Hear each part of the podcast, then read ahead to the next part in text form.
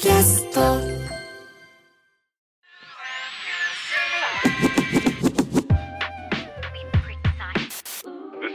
すべてのニュースは賞味期限切れで。その話じゃないんですよ今日の本題は。なんなんだずれた？ずれたずれた。イメージとかの。話ですよ。ブランド広告からうん。何の方が今は効くんだって話じゃないですか、で僕はアクションだっていう話をしたいんですけど、アクション。その南極みたいな？違う違う。南極じゃ社内でこういう労働環境を改善しましたみたいなことが倫理的な企業の PR 倫理だけじゃなくても全然いいんですけどね、うんなんかうんこう、倫理だけじゃないけど倫理的な PR っていうのはディフェンシブな広告で、うん。例えばユニクロの例とか話してたけどユニクロは例えばねそのいいことを例えば言うとしてもその実際にやってることってみんな調べてしまうと、これウイグルでやってることっていうのは批判されるべきなんじゃないのってなるとまあイメージ上げるための広告がツイッターのそれを引き下げよう引っ張り下ろそうっていうことが出てくると結果マイナスだよね。そうそう。要はだからそのまあ究極ねその広告で、うん。じゃあ環境問題に配慮をしてます。うんより良い社会の実現のために何かに寄付をしました、うん。みたいなことを言っても一発その例えば内部の人がうん。実はこんな風な労働環境があって、うん。派遣社員がなんとかなりましたとか、うん。何かが未払いがありましたとか、工場の労働者に対してなんかこんなうん。悪い待遇をしてましたって言ったら、うん。その全てのうん。作り上げてきたみたいのが一気にバチンってこうキャンセルされるじゃないですか。だからそれは多分広告ではなくてダメージコントロールだようね、ん、でそのダメージコントロールっていいことを言ってる企業が悪いことをしてた場合に一番効果が大きくなってダメージがある、っていうことはいいことを言えば言うほどリスクは高まってくるってことね。うん、世の中には今2方向行ってて赤と青のマーケティング広告がありますよって広告っていうかそのビジネスがありますよっていうのはさっき言ってた GAFA ネクストステージの話でいいいいね。その赤と青。Google と Apple って分かりやすいんだけど、うん。Google っていうのはお金取りませんよ。無料で使えますよ。でうん。その代わりあなたの行動履歴っていうのはうん。他社に販売されます、あら。Chrome とか使ってるとこのその人の、まあ、行動履歴だけじゃなくて購入履歴とか、何を見てる視聴履歴とかそういうものをまああのあなたは無料で使えますけどこれ自体お金になるので他の会社に売ってでまあそれこそ前澤の100万円配るとかっていうのもさあれに RT している人たちっていうのは、まあ、めちゃめちゃ先に引っかかりやすいお金が欲しい人たちですよっていうリストとして出回って他社に売られて、ダイレクト販売的なもののリストになっているみたいな。実績があるんですか？本当に前澤さんのをリツイートしたら、うん。そういう詐欺に遭うみたいなデータもあるってこと？いや詐欺に遭うデータはない。よそれが売られているための今基本的にやられているこういう人たちとあれにリツイートしちゃったりする人たちのリスあのリストっていうのはめちゃめちゃ価値が出ていてっていうモデルっていうのはなんて怖いんだ。けどこれってもうみんな知ってることじゃん世の中は無料のものとアップルみたく有料のものに二極化していて有料のものはネットフリックスとか個人情報は売ったりするような邪悪なことはしません、でその代わり彼らはすごいそのファンになってもらわなきゃいけないから、なるべく倫理的にも、その叩かれるようなことはしない。例えばどっか労働環境がひどいとか、セクハラがひどいとかっていうのはなるべく避けたい。避けたい。でだそういう防御倫理が働く、一方そうじゃないモデルの無料でリストを売りますよっていうようなビジネスモデルが多いんだけど無料モデル。でこっちの方はどんなに悪評が立とうが正直知ったことじゃない。知ったことは無料で使っている質の悪いユーザーたちが使ってんだから俺たち別にアフリカで密漁やってようが全然 OK って開き直りができてきていてでコンテンツの中身もまさにネットフリックスはものすごく有名な監督にお金をかけて作っていて、お金を取るからね、うん YouTube で流れているものはまあ陰謀論とか都市伝説とかみんなが食いつくやつ芸能人のスキャンダルとかまあガンガンガンガンこの時間を消費してどんどんそこにコミットしている人たちのリストを作ろうとするっていう大きくその2つに今さ二極化してるんだよね世界は。いや本当にね、あのいわゆるウェブの記事ですらさ今は無料じゃないですか、基本的に。そのうん課金制も一部あるけど、うん。言ったら出版社系のうんウェブメディアでも、うん。新興のウェブメディアでも基本的に広告にうん。収益が一元化されてるっていうかこの著者なんか書いてあるコラムいいからお金払おうみたいなのは基本的にシステムとして実装されてないじゃないですか。ノートとかやってるそうそうそうそうだノートの画期性って結局そこにあった。あれが、うんさっき言った青モデルの方なんだよね、だから結局、なんていうのかなどんなにいいものでも、うん。著者とかにはお金が払えない以上、うん。それはフェイクニュースとか、うん。なんか適当ななんか断言した見出しの方が、その広告のクリック数に応じて収益を上げてるメディアにとってはうん。すんごく人気のある著者で、うん。いい原稿だとしても、うん。そっちの方がメディアとしては大事になっちゃうまさにますよね。そうだね。うん。そんな悲しいシステムないなってやっぱ思いますよね。けど割とさもうそれはまあ今 GAFA のに対するヨーロッパでは規制とか、ターゲティング広告に関してはかなり相当もうハードルが上がっているんだよね、うん。そういう対策があったんだけどさっき言ったギャロウェイの本でいう、うん。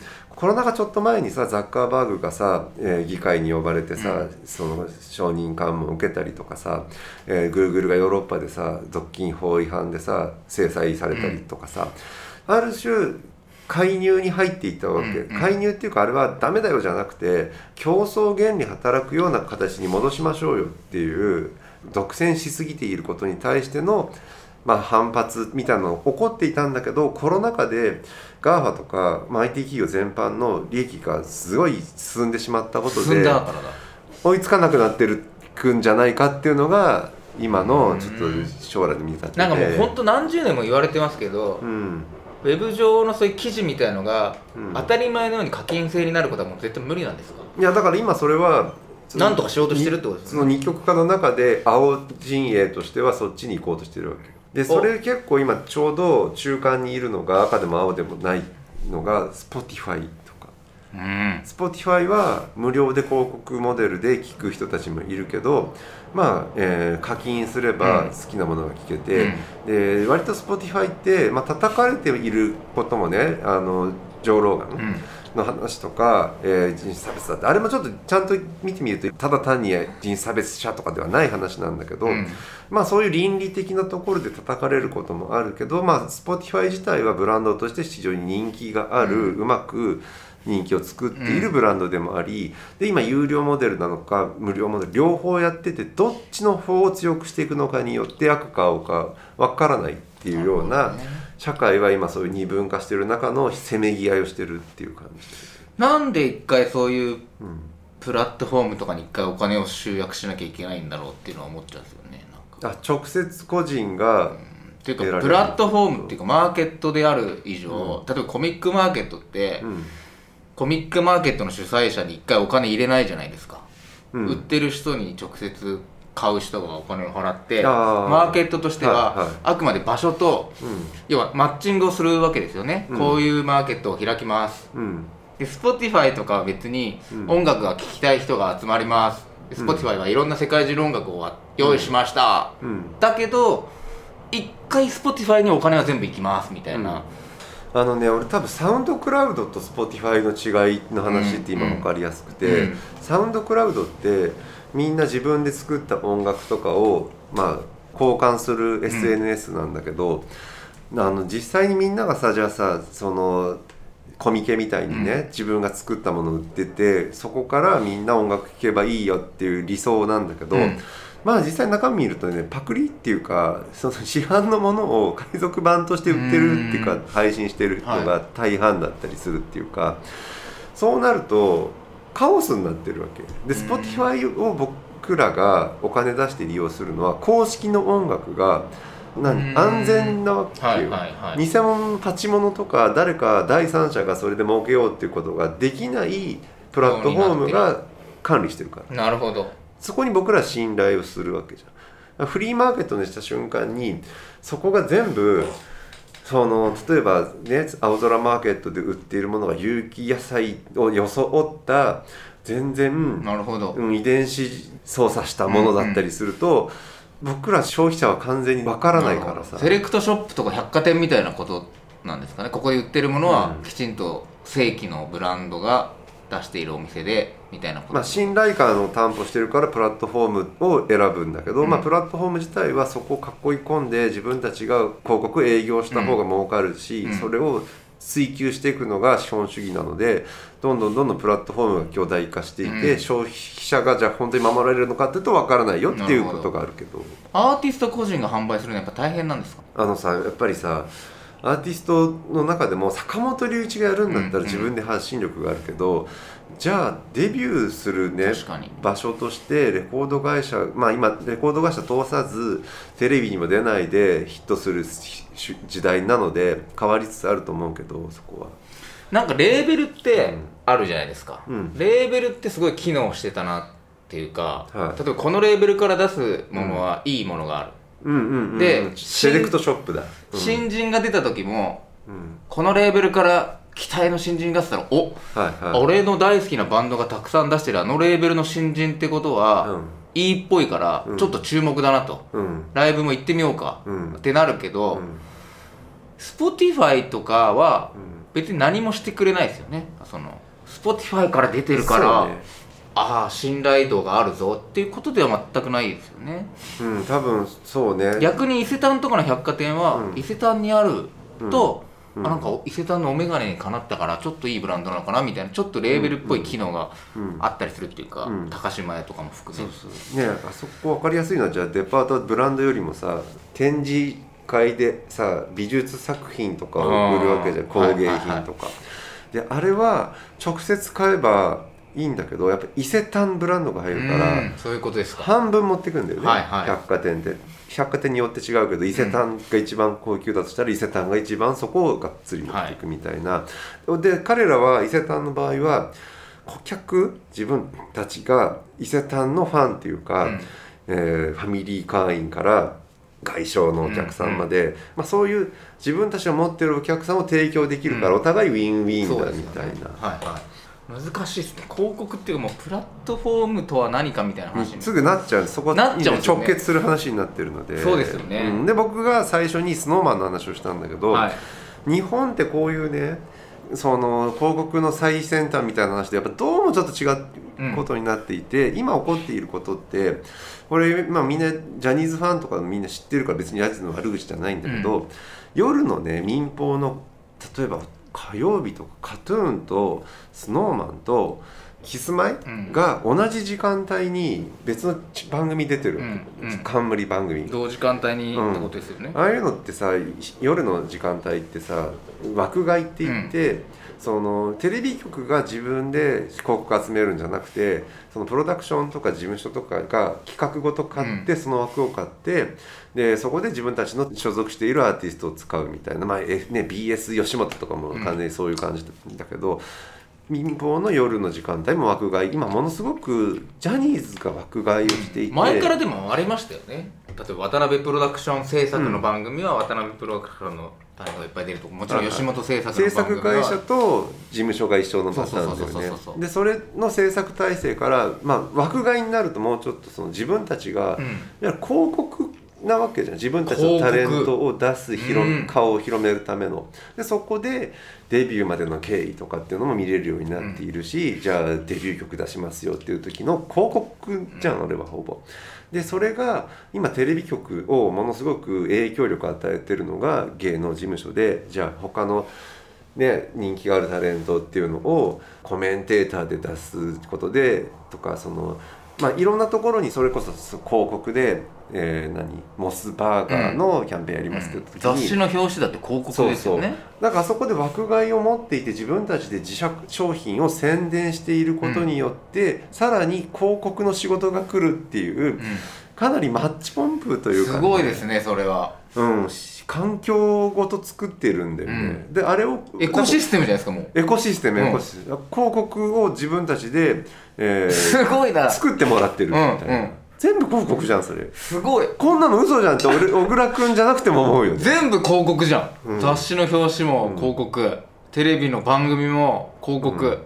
そして多分広告に出て。問題があるかないかは難しいんだけどみんな商品よりもその広告塔になっているタレントのファンでファン活動推しの延長で物を消費しているのだとすると最初に小倉君が言ったようにそれ物自体がどんどん劣化していくことになったらさあ、うん。社会全体としてはマイナスだよね。うん。でもモスバーガーが美味しいことはもう分かってるわけじゃないですか。ごめん本当に焼肉俺ライスバーガー俺だけが食って。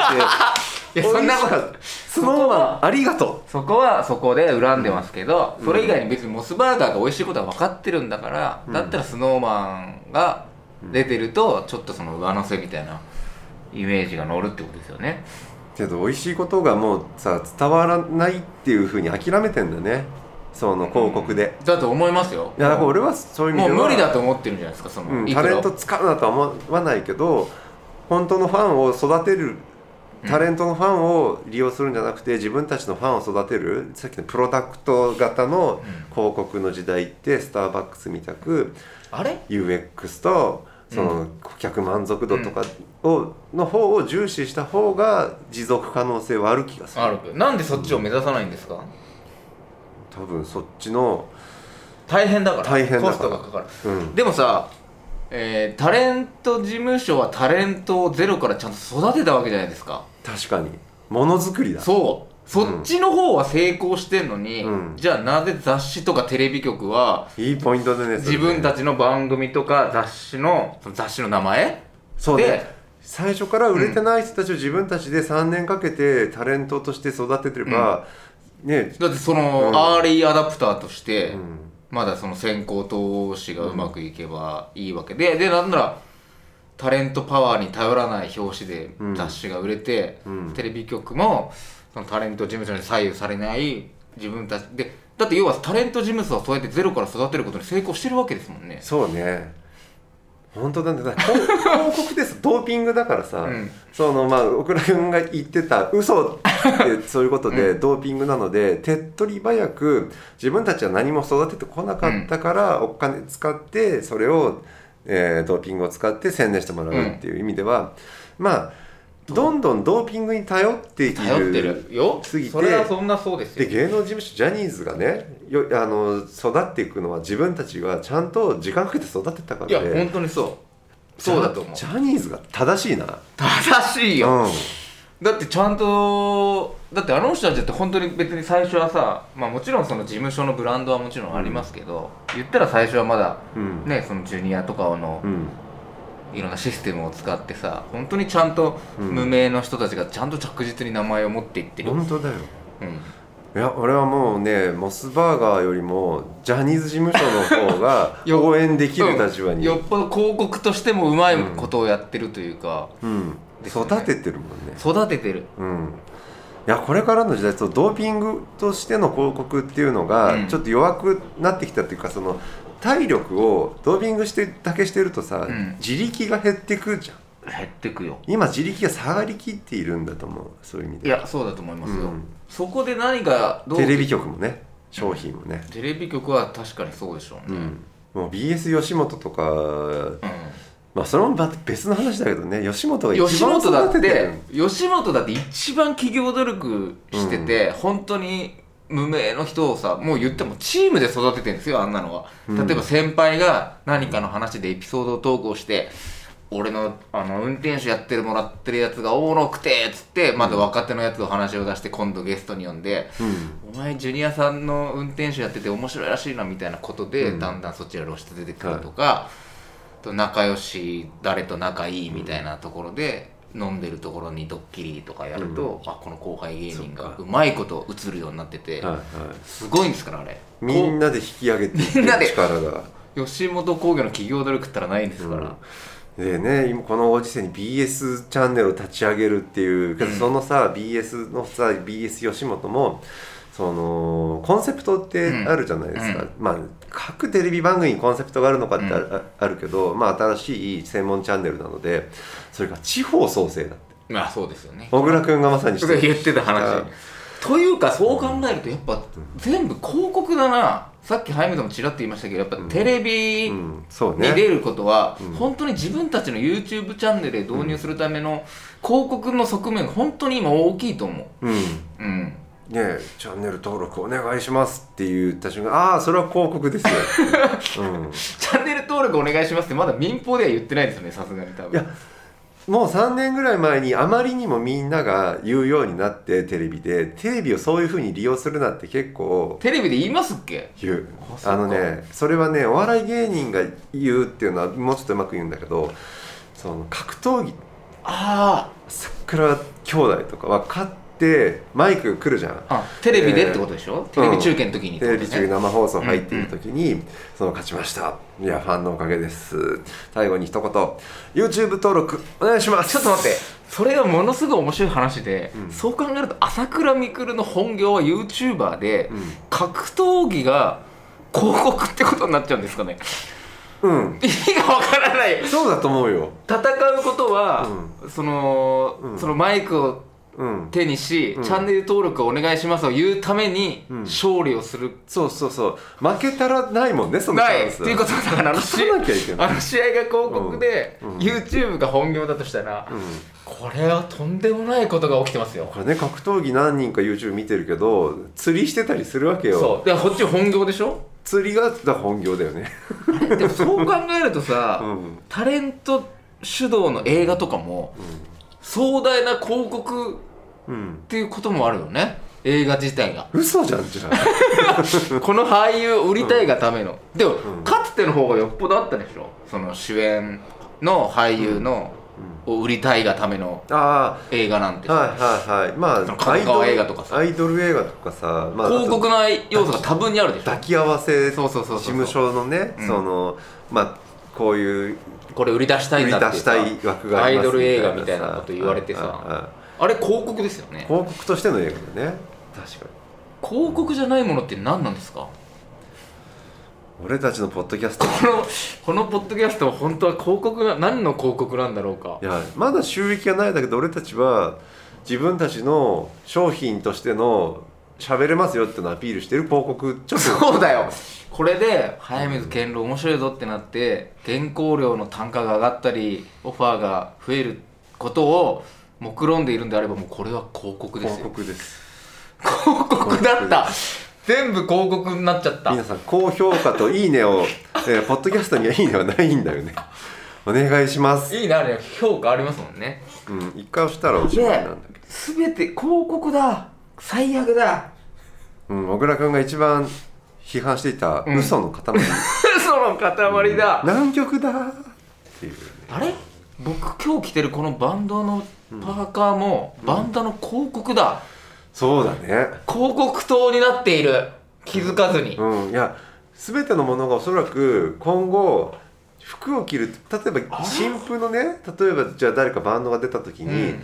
タダで配って宣伝してくださいってなってもおかしくないよ。どんどん広告なんなんそれ。タダで使ってもらってその代わり、まあ、広告塔になる。広告塔になるか自分のデータを差し出すかえナイキの靴履いてたらナイキの広告になるってことですか？自分の足元が。うんだから。その意味は多分にありますよね。ブランドってでさそういうことですよね。ロゴってそういうことだよね、うん。あのスウォッシュを私は身につけていることは、うん。私が例えばかっこいいおしゃれをしてたら、うん。おしゃれなショーを履いてるっていう足元にナイキっていうのが広告になったりするわけですもんね、まあけど素人が履いていたところで別にこう価値がないので誰が履くかっていうのはものすごく重要なわでも今ストリートスナップとかの時代ですから芸能人が履くより街で履いてる方が効果がある時代ですよ。うん、だからそそれはそのストリートで取られる価値がある人たちなので、うん全て素人だろうがプロだろうが全員広告価値で見られる世の中でもあるってことだよねそれは。いや本当にそう。全員がそうだ、うん。広告価値で見られるんだ。うん、けどこの世はうまくね優しくできていてできてるの？広告力がない人たちもうん。ナイキを履かせてもらえるし、ありがてえ。ありがてえ、うん。YouTube はタダで見れるけど、がっつりそのその分の対価としての自分の個人情報を差し出すことで見せてもらえるんですよ。嫌だと思ってもさお金払えないんだもんだって。それどうしたらいいんですか？YouTube をうん。とかまあいろいろウェブ記事とかね無料でそのクリック数とか広告に貨幣換算されるやつをいや私はあの広告いらないんです。うん。お金払いますっつってもさシステムとして実装されてないわけじゃないですか。だからその選択肢がないことが一番の不幸だね確かにね。っていうことですよね、うん。私は払うんでみたいな、うん。まあ、もちろん一部ね、うん。払うことによって、うん。その広告がなくなるみたいなのもありますけど、うん、けどねガーシーチャンネルも途中まで「まあ、最悪や。LINE とか無視しやがって」ね、彼が何をしたかこっから有料チャンネルで話す。暴露が有料チャンネルで。いやそれもねその後切り抜き動画切でり抜き動画の話です。もうあとは。俺切り抜き動画の話は次回にする。分かった。これね現代の AI によって自動生成されていく話でしょもうここからは。そう。あのね広告の次は。